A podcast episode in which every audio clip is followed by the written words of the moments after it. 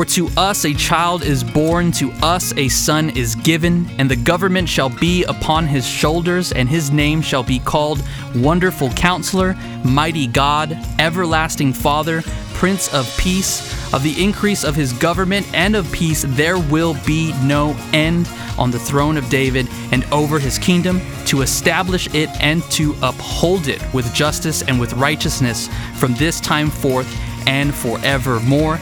The zeal of the Lord of hosts will do this. Isaiah chapter 9, verses 6 through 7.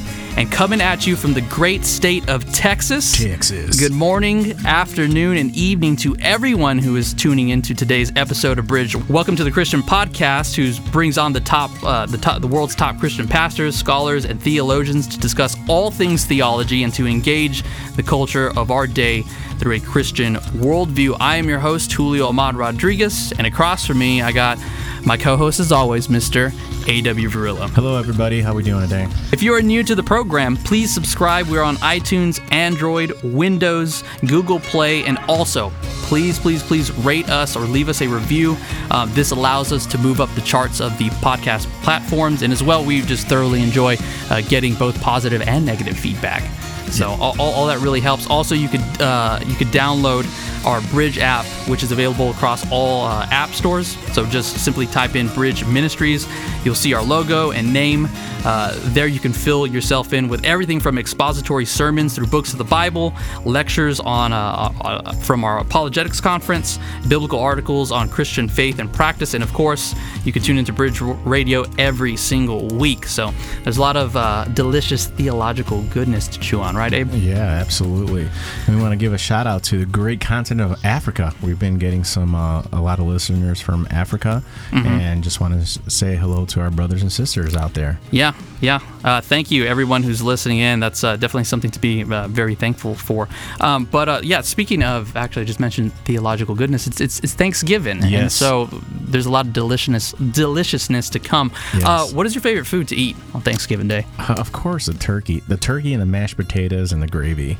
Um, That's you? Yeah, like I, I love mashed potatoes. And I Uh-huh. pile them high with gravy, and then just take a piece of the turkey and dive in there and just, you know. So I'm excited to gain 10 pounds this uh, weekend, which I don't need because I'm already fat. So well, for me, I, I, I, felt like I, I committed like blasphemy in, in front of a bunch of people, but I don't really get hyped for turkey at all.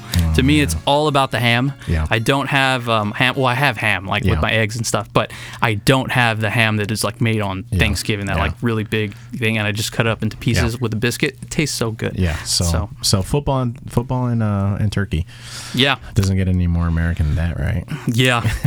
so, anyway, guys, on today's edition of Bridge Radio, we're going to be discussing eschatology with a special guest who's been on the program before. Uh, for those who are not familiar with the big fancy words such as eschatology, it simply means the study of end times. Uh, in Christianity, there are three orthodox views premillennialism, amillennialism, and post millennialism. Uh, today's guest is going to be defending and teaching post millennialism, a little bit about it. Uh, I've been really reading his book Heaven Misplaced: Christ's Kingdom on Earth, which is a written, uh, which is written for the purpose of, uh, of making a biblical case for post millennialism. And uh, our guest is one of my favorite pastors, theologians, and apologists. Uh, he's the senior pastor of Christ Church in Moscow, Idaho. And thank you so much, Douglas Wilson, for joining us on the program again. Great to be with you. Thanks for the invite. Yeah, of course. Uh, so, Doug, uh, tomorrow's Thanksgiving. What what is the uh, Wilson family doing, as well as how does your uh, Thanksgiving plate usually look like? Uh, so the Wilson family, every, all, all three of my kids and all 17 of my grandkids and family are here in Moscow, live here in Moscow, and so we don't have don't have a lot of travel involved usually. So we um, we're all getting together for a big um, blowout. Um, so. Um, and sometimes the, we have uh, regular company and they they travel away, so we have a weekly Sabbath dinner. Okay. So sometimes events like uh, Thanksgiving are milder or smaller Right. affairs than Sure. what we usually have. But the the table is usually the standard um, the standard fare: green beans, uh, pistachios, uh, cheese potatoes, mashed potatoes, gravy, uh, cranberry, turkey, ham, the whole deal. Uh, And uh, so it's a it's a pretty good business. Nice. I just got hungry. yeah, me too. Um, And, about and that's my that's my case for post millennial. there you go. That's all you need, man. Oh, that's great. So, so the last time you were on the program, uh, we had you to talk about your book to a thousand generations, uh, infant baptism, covenant mercy to the children of God, and, and it's a defense of paedo baptism. But interestingly enough, uh, Abe, if, if you haven't listened to it, he wrote that book while um, while he was a credo Baptist. So I, I want to pose this question to you uh, in, in in regards to heaven misplaced. Is there is there some sort of similar story to that? Uh, no, there there isn't. Uh, the the the baptism book is the only book that I wrote to myself as I was processing processing these things, and the and the reason for that was um, as I, I read a bunch of pedo uh, books, and they and now I would say that they're good books, and I agree with them, Sure. but they weren't getting at the questions that I had. You know, I had maybe some peculiar questions that were hit, hitching me up, and I couldn't find a book that addressed those questions. Okay. So I, I wrote through those questions for myself as I was processing it.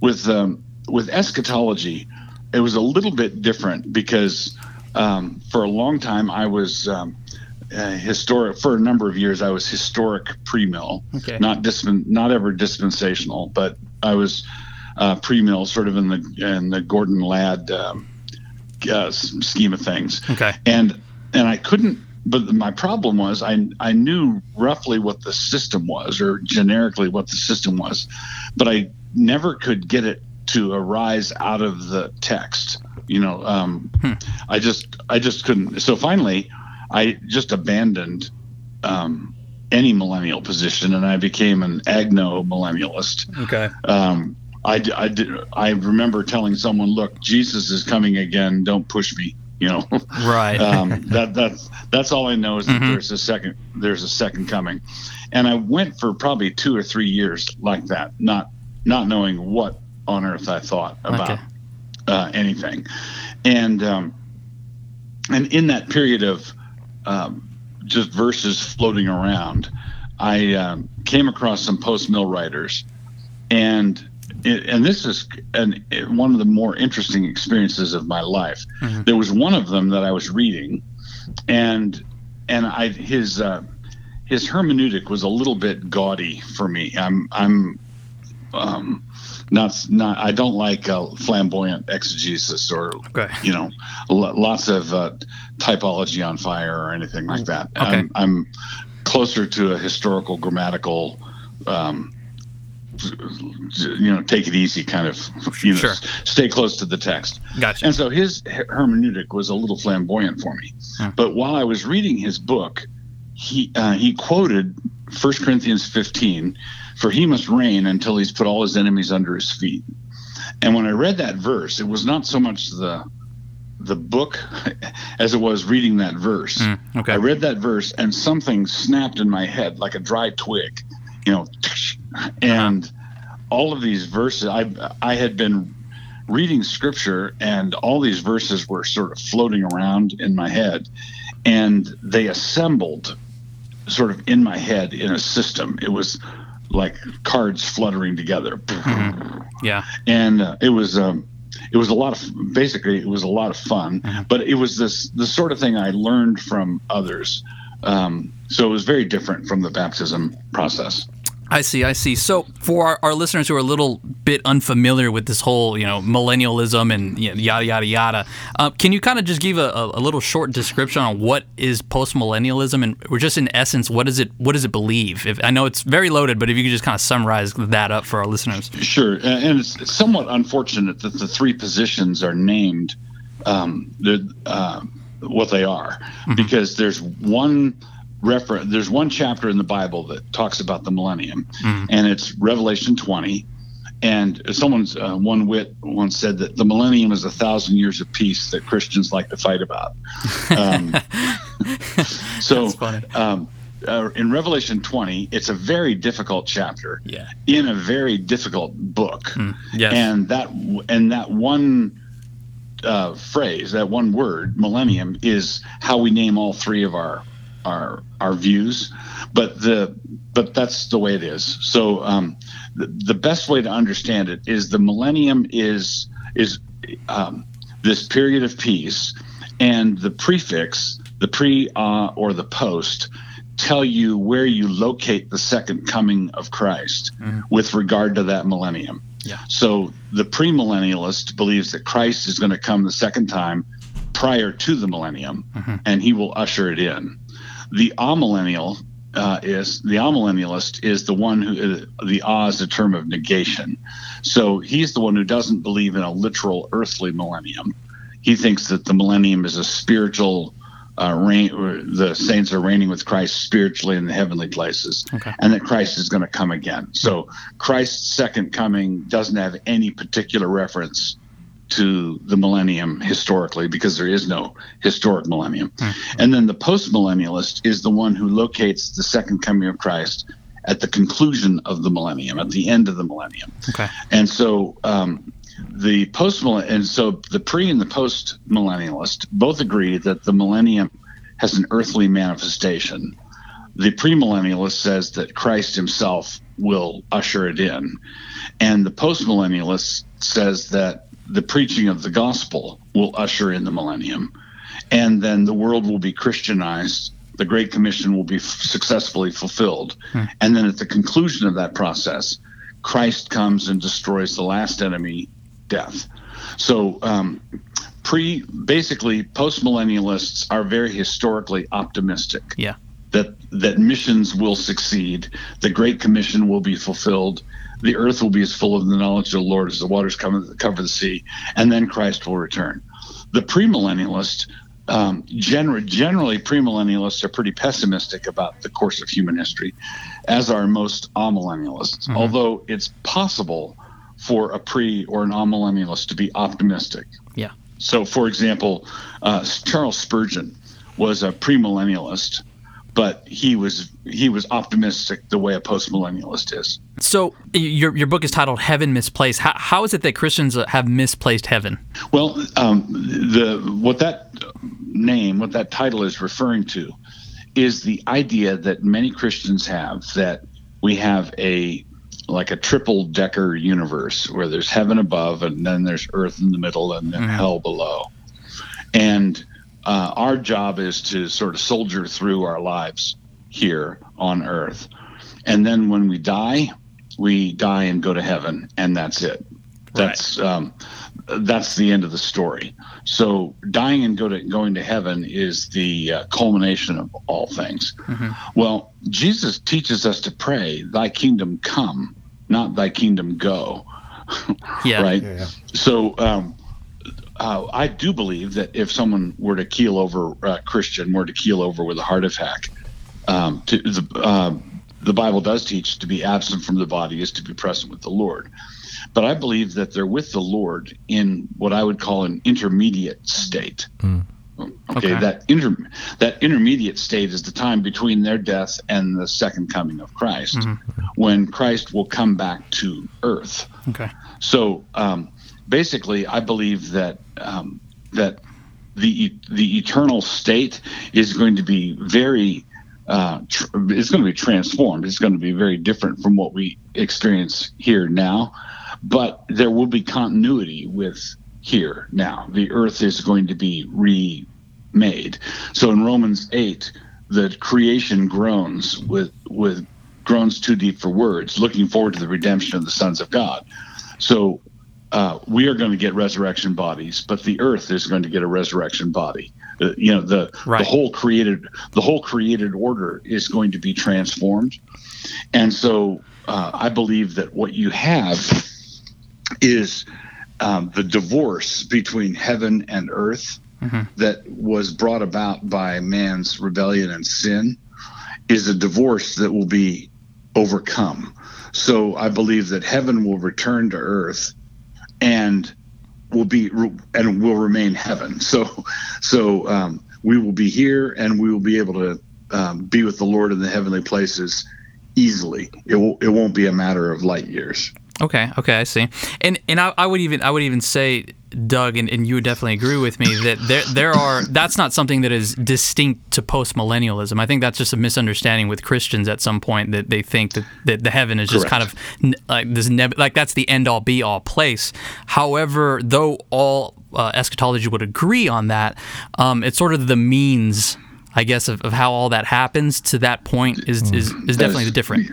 Do you- Yes, that is correct. Yeah. Uh, Doug, I have a quick question, and we were just talking about um, when we read in Revelations 21 uh, when John is saying it. Um, then I saw a new heaven and a new earth.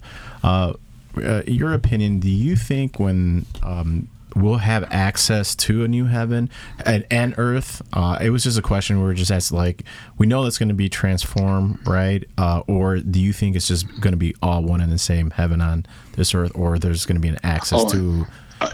No, I, I, I don't mean that uh, Earth is going to be the only heaven that is. Okay. Uh, I believe that there will be an intersection between heaven as it is and Earth as it is transformed. Okay. So, um, so let's say Adam had never fallen. I don't believe that. Um, I believe that what happened in the fall was a disruption of the fellowship of heaven and earth. Got it. Okay, okay.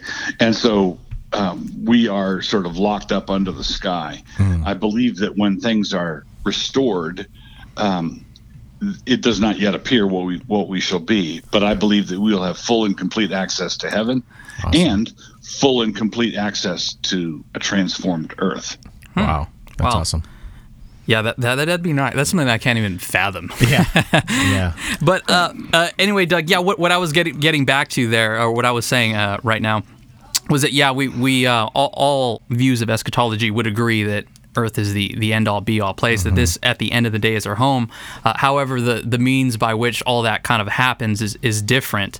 And so when you say post millennialism is historically optimistic how does that look like? Like, how would you describe that sort of in a picture uh, at the moment of second Christ, uh, of, of Christ's second coming? Is is there any sort of uh, sin still left in the world? Is there, um, y- you know, you, you get what I mean? Because th- th- I I'm a post millennialist, and you know, I, I Abe here is a premillennialist, and so we debate this all the time, and and, and I I talk about post millennialism, and I kind of get this weird look on my face, like, are you kidding me? so Doug, yeah, if you could Right. kind of just uh, answer that, flesh that out.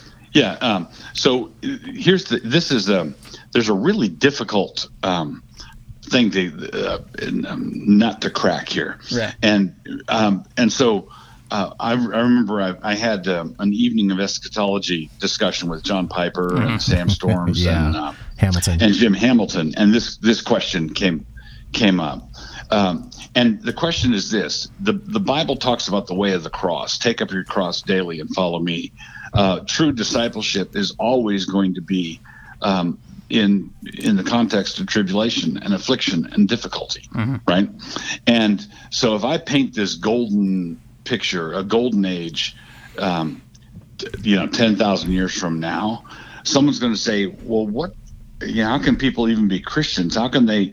How can they?" Uh, crucify the flesh with its passions and desires. Is there no temptation to sin or whatever? And i say no. Um, Right. th- there will be it's not going to be like the resurrection where it's absolute perfection.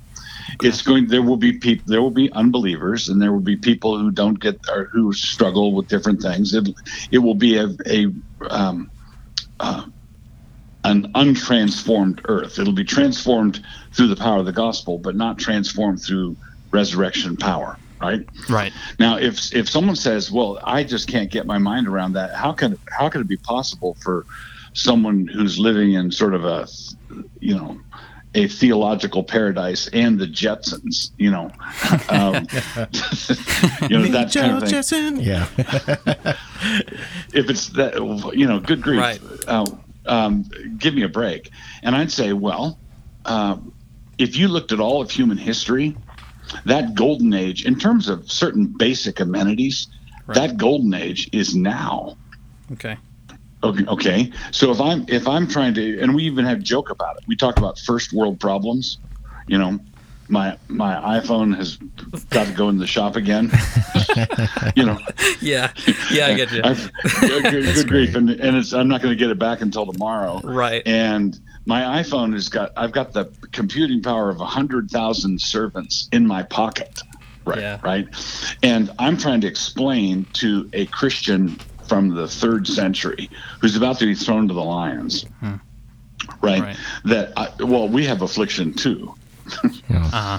Well, you, you know, he's going to roll his eyes at me. Number one. Sure. But number two, every pastor who's pastoring in this time today knows that there really are afflictions that people really do have to trust the lord and they really do have to lay it down and surrender loved ones who are going to die and and you know th- there, it's not like um, it's not like there is no trouble Okay. uh, just just because uh, just because we've got it so much better than someone a thousand years ago had it doesn't mean there's no affliction and then there's no trouble.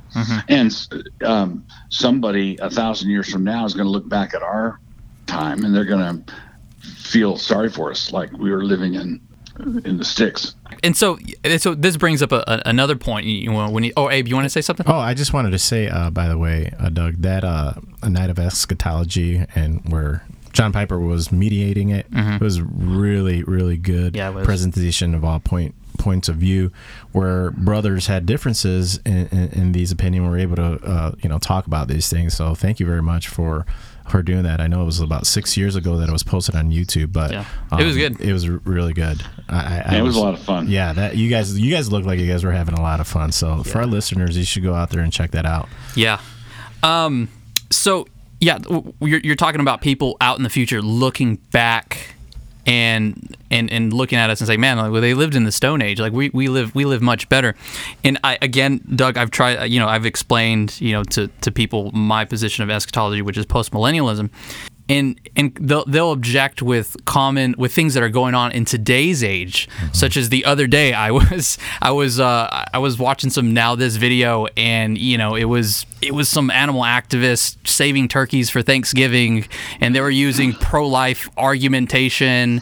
And you know they were just flaunting sort of their uh, what they were doing and I look at myself and I go I go man like I, I'm questioning my pre-mail a little bit and then as well uh, Abe uh, what did Chelsea Clinton say today she said Chelsea said that Satanism Satanism is a religion and it should be respected. Okay, right. So, so this is my point, Doug. Is I, we see Right. these things, right? So premillennialists are looking at us like, "Are you kidding me?" Uh, how how does this sort of process work out in the future in this kind of you know state that you're talking about? How how does this work? Right. Uh, the the way it works, according to the New Testament, is gradually. All right. So the I'm fond of saying the kingdom of God does not arrive like the 82nd Airborne. It's it's not, it's not like that. The kingdom of God is like yeast that was thrown into three measures of flour. The kingdom of God is like a um, um, like a mustard seed that mm-hmm. is planted and grows gradually until finally it becomes so enormous that the birds of the air nest in its branches. Mm-hmm. Or there's a there's a rock that is cut out without hands in Daniel's vision, and it grows till it becomes a mountain. Mm-hmm. But it's not it's not a mountain at the first, right? Right. So when Jesus when Jesus gathers his disciples, right, with they had you know his twelve disciples are gathered there before he ascends into heaven. They've got two swords between them. Yeah. Luke tells us, and he says, "Okay, here's your mission: conquer the world. Ready, set, go." Yeah, Yeah. Okay. Okay. Um, now, if I were, if I had a video camera or a surveillance camera running on, you know, f- pointed at Rome 50 years later, I wouldn't have been able to tell any difference. yeah, 100, 150 years later, I wouldn't have been able to tell any difference. 300 years later, yeah, there's some differences now okay, right? Um, so the Bible tells us that the earth will be as full of the knowledge of the Lord as the waters cover the sea. But it's like throwing a garden hose into the bottom of a, a of an Olympic-sized pool and turning the tap on halfway. yeah, Right? You come back, um, you come back an hour later, and you can't tell any, you can't tell anything. yeah, You come back 50 years later, you'll be able to tell something uh, because the thing is, is filling up. So, so um, when I look at all the follies and all the difficulties and all the turmoils, and you know, all, you know, there there's a bunch of um, a bunch of work yet to be done. th- that's very true. But I, this is another paradigm thing. I believe that I'm living in the early church. Yeah. Right. So f- future school children are going to be sweating over there in their study group trying to figure out. I can never remember who lived first. Was it C.S. Lewis or Athanasius? And, and, and you wrote in your in, in your book in, in Heaven Misplaced, uh, the son that is given to us will take the government upon his shoulders. The result will be gradual, not instantaneous, but present and steady. And so my, my question is uh, to you is since the incarnation of Christ, where do we see his his government increase and his peace being unceasing? Okay, we see it in Europe, North America, South America, Africa. Um, if you if you look at let, us say uh, let me uh, I'm not changing the subject. I'm not dodging your question here. Uh, one time I I had the privilege of preaching uh, in a dispensational church, mm-hmm. And I preached a high octane post mill sermon. Okay. And everybody loved it. they ate it out of a can with a spoon. That's be, be, because I didn't call it eschatology. I wasn't preaching an eschat. I, yeah. You know, in yeah. my mind, I, I, what I was preaching on was missions. Okay, I was preaching on missions and and the task of missions and what we're called to do in missions. So if I'm an agnostic, if I'm an atheist, or if I'm a Muslim, or if I'm a Marxist, and I step back and look at the demographics of the world. Mm-hmm. I'm not talking about eschatology. I'm just looking at the demographics. Okay. How rap- how rapidly is Africa becoming Christian? Sure. Africa is becoming Christian at an enormous rate. Yeah. Yeah. How rapidly is South America becoming Protestant? Yeah. F- South America is going yeah. Protestant faster than Europe was in the during the Reformation. Mm-hmm. Okay, so if if I look if I if I don't expect the kingdom of God to arrive like the 82nd Airborne, uh, and I and I bake into my assumption it's going to be five steps forward, three steps back, seven steps forward, you know, ten steps back, 20 steps forward, five steps back. You know, it's not like the space shuttle taking off. Okay. It's more like climbing up the side of a mountain range mm-hmm. where you you go up a slope and then down into a crevice and then mm-hmm. up another slope and then down into a canyon and then up another slope you know it's right. it's that kind it's that kind of progress and if you assume that the church the church age is going to be 10,000 years we're still in the we're still getting started. And so, and what are your thoughts even too about China right now? Right now, they're having a very difficult time. I mean, they're burning down churches. They're, you know, it's it's uh, pastors are being threatened. I mean, it's it looks pretty grim and bad. Uh, you, you're saying that they're going to eventually um, uh, overcome that totalitarian government that's there, and specifically with the law of God. Correct. Correct. So, um, the so the my question is why. Um, why are the Chinese authorities cracking down on Christians? Yeah. How is it that Christians have gotten the Chinese, the communist Chinese uh, authorities' attention? Yeah. They've gotten their attention because they're such a threat. Yeah. Okay. When the when the communists kicked all the missionaries out, right? When mm-hmm. when the communists took it over, there were there were just a handful of churches, mm-hmm. and then uh, re- comparatively speaking, you know, this China right. after all. But, yeah, yeah. Um, but then when China opened back up and we and we come back in, we see that the underground church there has just exploded. Yeah, it has. You know, um, and and so consequently, uh, they can fight us all they want, and they fight us until we win. Yeah. Do, do you think that they know history? Like, you know, we see what happened right. with the early church. Well, look what, what happened to Rome. Rome. Yeah, with Rome. Look at Rome. Uh, do you think that they know this? They know that what Christianity, you know, can take down an you know an empire. Did yeah, I, I honestly think that they they know that we're more of a threat than we think we are. Mm. Yeah. Wow. Okay. Yeah. So if if I said uh, if I went to the king of Saudi Arabia and said, "Look, I I just give me 200 Christian churches of, of a very quietist disposition, mm-hmm. you know, evangelical Quakers or something, right? and just and and just let them operate in your kingdom, yeah, free and without restriction. the Saudi king is going to prince is going to say not on your life. Kim Jong Un is going to say not on your life. Um, and we can cross our heart and hope to die. Well, we're not activists and we're not political, and we don't really have political um, uh, a theology that's really thought out. And the and the dictators are still going to say, "Not in your life. I'm not going to do it." All right, because Herod is more aware of what a threat this child Jesus is than pretty much anybody else. Yeah. He he's aware of the threat. Yeah. Yeah. Yeah, yeah, and even e- even going back to Rome, I mean, we Christianity ate it from the inside out. If you if you want to say that, I I always remember um, reading Pliny the Younger, I believe, and he's writing to the Emperor of Rome. And, and, and he's saying, What am I to do with all these Christians that I'm killing? I, they don't stop. They don't stop coming. Like, oh, we're just killing and killing. And he, he doesn't know what to do with it. And and the to me, the only faith, I mean, this is objectively true, but the only faith that could truly um, live himself as a sacrifice is a Christian because he has this eternal view of, of, of life after death. Um, Right. And and so and yeah, and Doug, if you could kind of talk on that because I think that's that's very powerful and that's an aspect that uh, of the freedom of Christ that He has given us to to kind of have that liberty with with our life, if so to speak. Yeah, if you could just talk about that. Yeah, um, Christopher Dawson, um, a historian, said that the Christian church lives in the light of eternity Okay. and can and can afford and can afford to be patient. All right. So when when someone is converted to, to Christ and they're they're baptized and they know that they're going to live forever. Yes. Okay. Yeah. Okay. Yeah. They know that they, they know they're going to be raised from the dead. They know they're going to live forever.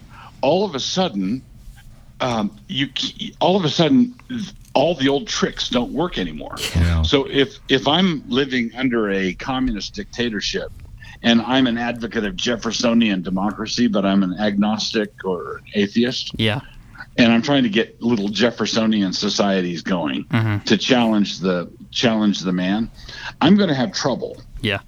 because I, I'm still operating on a plane that they can get at, Yeah. Right? But you can't really. I've just read recently. I've forgotten where, but. Uh, you can't really threaten a man with heaven, right? Because heaven is a lot better than here. Yeah. You can, kill, you can kill me now, but you're just gonna you're, Right. you're gonna get me there a lot sooner, which is a lot better It's here. true. Yeah, you're, uh, and and the dictator comes down to you and says, uh, "If you don't play ball with us, we're going to arrange for an early promotion for you." Right. And and so when the gospel has taken root in a people's life and heart, and people are really living that way, then all of a sudden they have a completely different vantage point Right. from which to to view conflict with the state Yeah. the state is viewing uh, this is the whole ball game. This is all there is. The um, the Christian says this is just a preliminary exercise, and if I get through this kindergarten exercise well, Yeah. then I'm I, I'm I can go I can enter into the real school. Yeah. Yeah. I, I can't help but think about it when I was a kid and everybody, everybody were saying sticks and stones may break my bones, but your words never hurt me. Yeah. That used to drive me nuts because that was the only thing that you can like do is hurt kids. I was a little kid and everybody's just saying mean things, but Yeah. the kid that always said that is like your words don't. I'd be like, ugh, anything I say just doesn't hurt this guy. Right. So um, yeah, d- d- going back on that eter- that eternal Christian view, that's very uh, very essential to to post millennialism.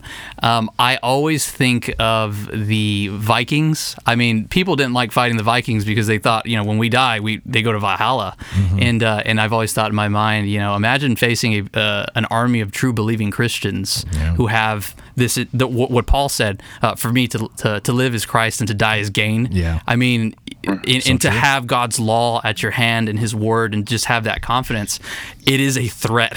Yeah. it is a Oh threat. yeah, it's a potent one. yeah. Oh, ex- yeah, exactly. Um, for for those who um, who are a little bit unfamiliar with like Marxism, totalitarianism, and, and Christianity, why why is it, Doug, that Christianity is such a threat? Why is God's law such a threat? Well, the central c- Christian confession is that Jesus is Lord, right?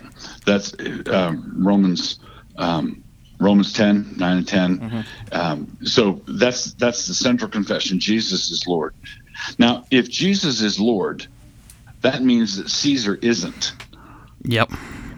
Yeah. Okay. Um, so a man with an open Bible can can face a man sitting on a lawless throne and can say, I defy you. I'm I, I appeal beyond you. Hmm. Okay. Yeah. If I'm an if I'm an atheist, I might be a courageous atheist and defy the dictator, but I can't appeal past the dictator. Yeah. Yeah. Right? Yeah. He's can't. he's he's holding all the cards. Yeah. That's so true. Yes. I'm I'm I might defy him and go to my death bec just because I don't like him and Mm-hmm. I've got to die some way. Um, but I can't I can't say um, that you've been weighed in the balances and found wanting. Okay. The Christian not only can say that, but at a certain point must say that. Amen. Amen. Um, so yeah, go, going back to the book, uh, in one of the chapters, I believe it's in chapter two.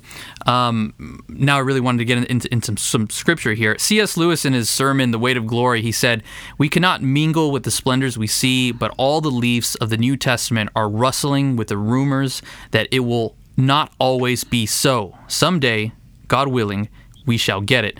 Doug. Isn't there something that needs to be said about Lewis's observation? Can you talk about that? Yeah, I think that that uh, that sermon, "The Weight of Glory," is a glorious um, sermon, and uh, one of the things that he um, identifies successfully identifies in that sermon is how we were made for our future. Okay, so uh, w- we've been fashioned or put together by God, the the God who made me, and the God who made my desires and the, those things that will quench my desires, quench my thirst, is the God who made the future that will do that, that will accomplish that Correct. so um, I I'm not just I'm not just meandering through a pointless cosmos. The the the world is teleological. It has a point. It has a destination. I'm driving toward that end. In fact, going back to Romans eight that I quoted earlier, um, when the spirit within us groans with uh, with groans too deep for words, it's groaning um, l- yearning or leaning toward my future right Yeah. so it's, think of it oh, think of a woman in birth pangs not only is she in birth pangs but presumably the child is going through birth pangs right Right. it's a it's a traumatic uh, it's not the same kind of thing as the mom has but the child is going through a, a traumatic event being born Yeah. and that event is something he is designed to go through and doesn't understand it. Okay. Yeah. You know, what's what's happening to me? What's going on? Mm-hmm. Um, you know, I sometimes think about Eve when she was pregnant with Cain. Um, she couldn't run down to the Barnes and Noble and, and buy a book on what to expect when you're expecting. Yeah. Um, Yeah. Just happened. she, you know, I have little doubt that Eve more than once, more than once, thought something like, "What is going on? Yeah. You know, Y- what right. is this?" Well, whatever it is, I might not be able to consciously reflect on it or analyze it, but I'm made for it. I'm still made for it.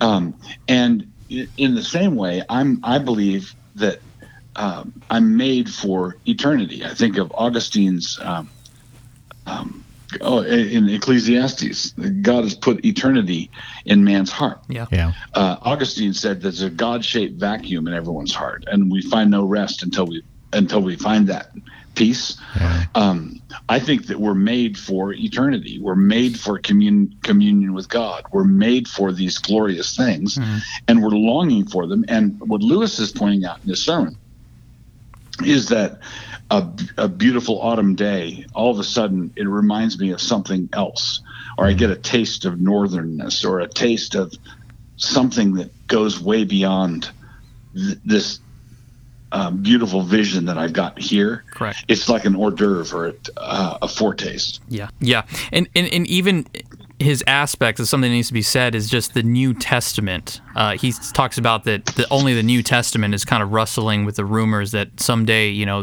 what is what we're living in this world will not be so. But um, the Old Testament as well has some premillennial passages of, of God's historic or the op, the the uh, postmillennial optimistic view of history, um, such as right. Isaiah 7:14, 9 2, 6 through 7, 11, uh, 6 through 10. I want you to talk about those because I, I really enjoyed reading that chapter of the book on that. I think it, it brings a lot to light. Um, yes. So if if I could just say um, quickly that the, sure. the, the the four the foremost um, popular books in the New Testament of the Old Testament, measured by quotation, would be Genesis, Deuteronomy, Psalms, and Isaiah. Okay. And um, Isaiah and Psalms, particularly, I would regard as peculiarly uh, post mill books. That they are they are filled with um, the, this glorious vision of the increase of His government. There will be no end. Mm-hmm. Uh, the earth will be as full of the knowledge of the Lord as the waters cover the sea. Um, on the on the mount of the Lord, the, the, uh, there's a rich mountain uh, uh full of marrow, full of fat. Isaiah 20, 25. Right. Um, you know, and then you have the great visions at the at the conclusion of the book of, uh, of Isaiah, where you have um, the ships of Tarshish bringing bringing the um, the glory of the kings and the nations into what Ezekiel and John identifies as, in effect, the New Jerusalem. Then in uh, Psalm 22, all the families of the earth will turn to the Lord. Um, Psalm 110, verse 1. For uh, the Lord said to my Lord, Sit at my right hand until I make your enemies a footstool. That verse is the most quoted verse yep. in the New, in the New Testament from the Old Testament. Um, so God, God the Father says to the Son, "Sit at my right hand, and I want you to remain seated there until all your enemies on earth are a footstool." Okay. And and that applies to every enemy, I would say, except one, and that last enemy is death, which Paul says in 1 Corinthians 15, Christ will return, uh, destroy with his coming. Hmm. So every enemy of Christ is subdued gradually under the preaching of the gospel and then Christ returns and the dead are raised and the last enemy death is destroyed. Okay, and, and you mentioned some books uh, of uh, of the Bible. I was watching a interview of, uh, or it was, it was more of a, a sit down with it was John Piper, Tim Chester, and you. And uh, Piper said that he read Heaven Misplaced, uh, but he also said he, uh, he he agreed with it actually the whole thing. But yet he said he he didn't find it a compelling case for postmillennialism. And yet, you know, he's looking at these same books, these same passages, um, in this, in, in, just like as we are, but he's just not seeing it. Um, what what is it that, that you would say that Piper is missing, or someone who, who would kind of lean to his side in agreeing? I, I, would I would put Piper as some as a variation of, of uh, where Spurgeon was. Okay. So I think I think um, there there are two um, two ways of um, taking this. One is the pre-awe post millennial okay. breakdown, and then if I could uh, take a, a, witticism from Gary North, he said there's really only two positions: pessimillennialism and optimillennialism. and yeah. and so I, I believe that I share with Piper an optimillennialism. Okay. And then the disagreements we would have would be over how to read the train schedule. You okay. know, how, right. You know, I get you. Yeah. You know, who goes up and comes down and goes back, you know, when. Mm-hmm. Um, and that part of it, I don't really care that much about. Mm. Um, I think that those are really are difficult exegetical questions. Right. I don't I don't think whether or not Christ reigns is a difficult exegetical question. I think we're told that over and over and over again. And I think his reign is not invisible. I think it's a, a tangible, palpable thing. And I believe that uh, John Piper agrees with me on that mm-hmm. and doesn't agree with me calling it post millennialism, hmm. which is fine with me. Okay. Okay. All right. So yeah, so we're, we're already coming up on the on the, the top of the hour here, and uh, Doug, I just wanted to give you the opportunity, as we always do here on the program with our guest. Uh, we have a national audience, and to preach the gospel. Uh, maybe you could give a, a post no gospel. A worldly audience. yeah. Uh, Go for it, Doug. All right. So um, basically, the the thing that I believe that we should focus on. The gospel is best represented for evangelical Christians by John 3:16. And I would encourage Christians to cultivate their understanding of the gospel by including the next verse. 7 317 for god did not send his son into the world to condemn the world but that the world through him might be saved um, so i would say the gospel is not something that um, is it would be really really really powerful if we only let it be powerful. I believe the gospel, the death, burial, and resurrection of Jesus Christ, is a powerful message that will accomplish the purpose for which God designed it. Uh, th- that the world would be saved, not that the world would be condemned. God did not send his son into the world to condemn the world. So I would say to most evangelical Christians, what do you think Jesus is going to do when all is said and done? Mm-hmm. Well, condemn the world. yeah. No, no, no. Jesus is saving the world. Mm. He's uh, now he's not going to save the world through political action or through legislation or through better hygiene. He's going to save the world through all uh, all old time gospel preachers, the kind who spit on their hands before they start, and and they're going to preach the death, burial, and resurrection of Jesus Christ, and that message is going to conquer the world. Amen. Amen. Amen. Amen. Well, thank you so much, Douglas Wilson, for coming on the program. It's always a, a pleasure to have you. Um, where can our listeners find you? And I know you also got something going on at your website. You're kind of stirring up controversy, brother. oh, very so. Yeah, and that's that's probably the best clearing. That's probably the best clearinghouse for um, connecting to uh, books and stuff that I do. And it's right. Doug Wils, DougWils.com. It's blog and Mablog is my is the name of my blog and you can um, find your way there to um, books I've written and uh, articles, and um, so that's probably the best place. Awesome, ladies and gentlemen. I hope you really enjoyed this program. I did. Yeah, I did. Re- it was really good. I mean, uh, I, I, mean, there's probably so much more that we can touch yes. on. Obviously, in you know, 45 minutes just doesn't do any justice, and no, and we appreciate no, Doug coming on and uh, just teaching. Yeah. You know, and we thank you. We really, really enjoy it. You know, and that's what Bridge Ministry wants to do. We want to teach. Yeah. Um, for for those who are a little bit more interested in uh, in post millennialism, uh, sometime out in the future, we are going to get uh, Dr. Kenneth Gentry come on to talk about his Revelation commentary that's coming out. He's he's a post mill guy. He's he's great. But uh, anyway, guys, um, visit www, www.bridgebooks.texas.org. Click the about slash giving page, and you'll find more information about us. We are uh, completely uh, dedicated to uh, discipling and equipping Christians.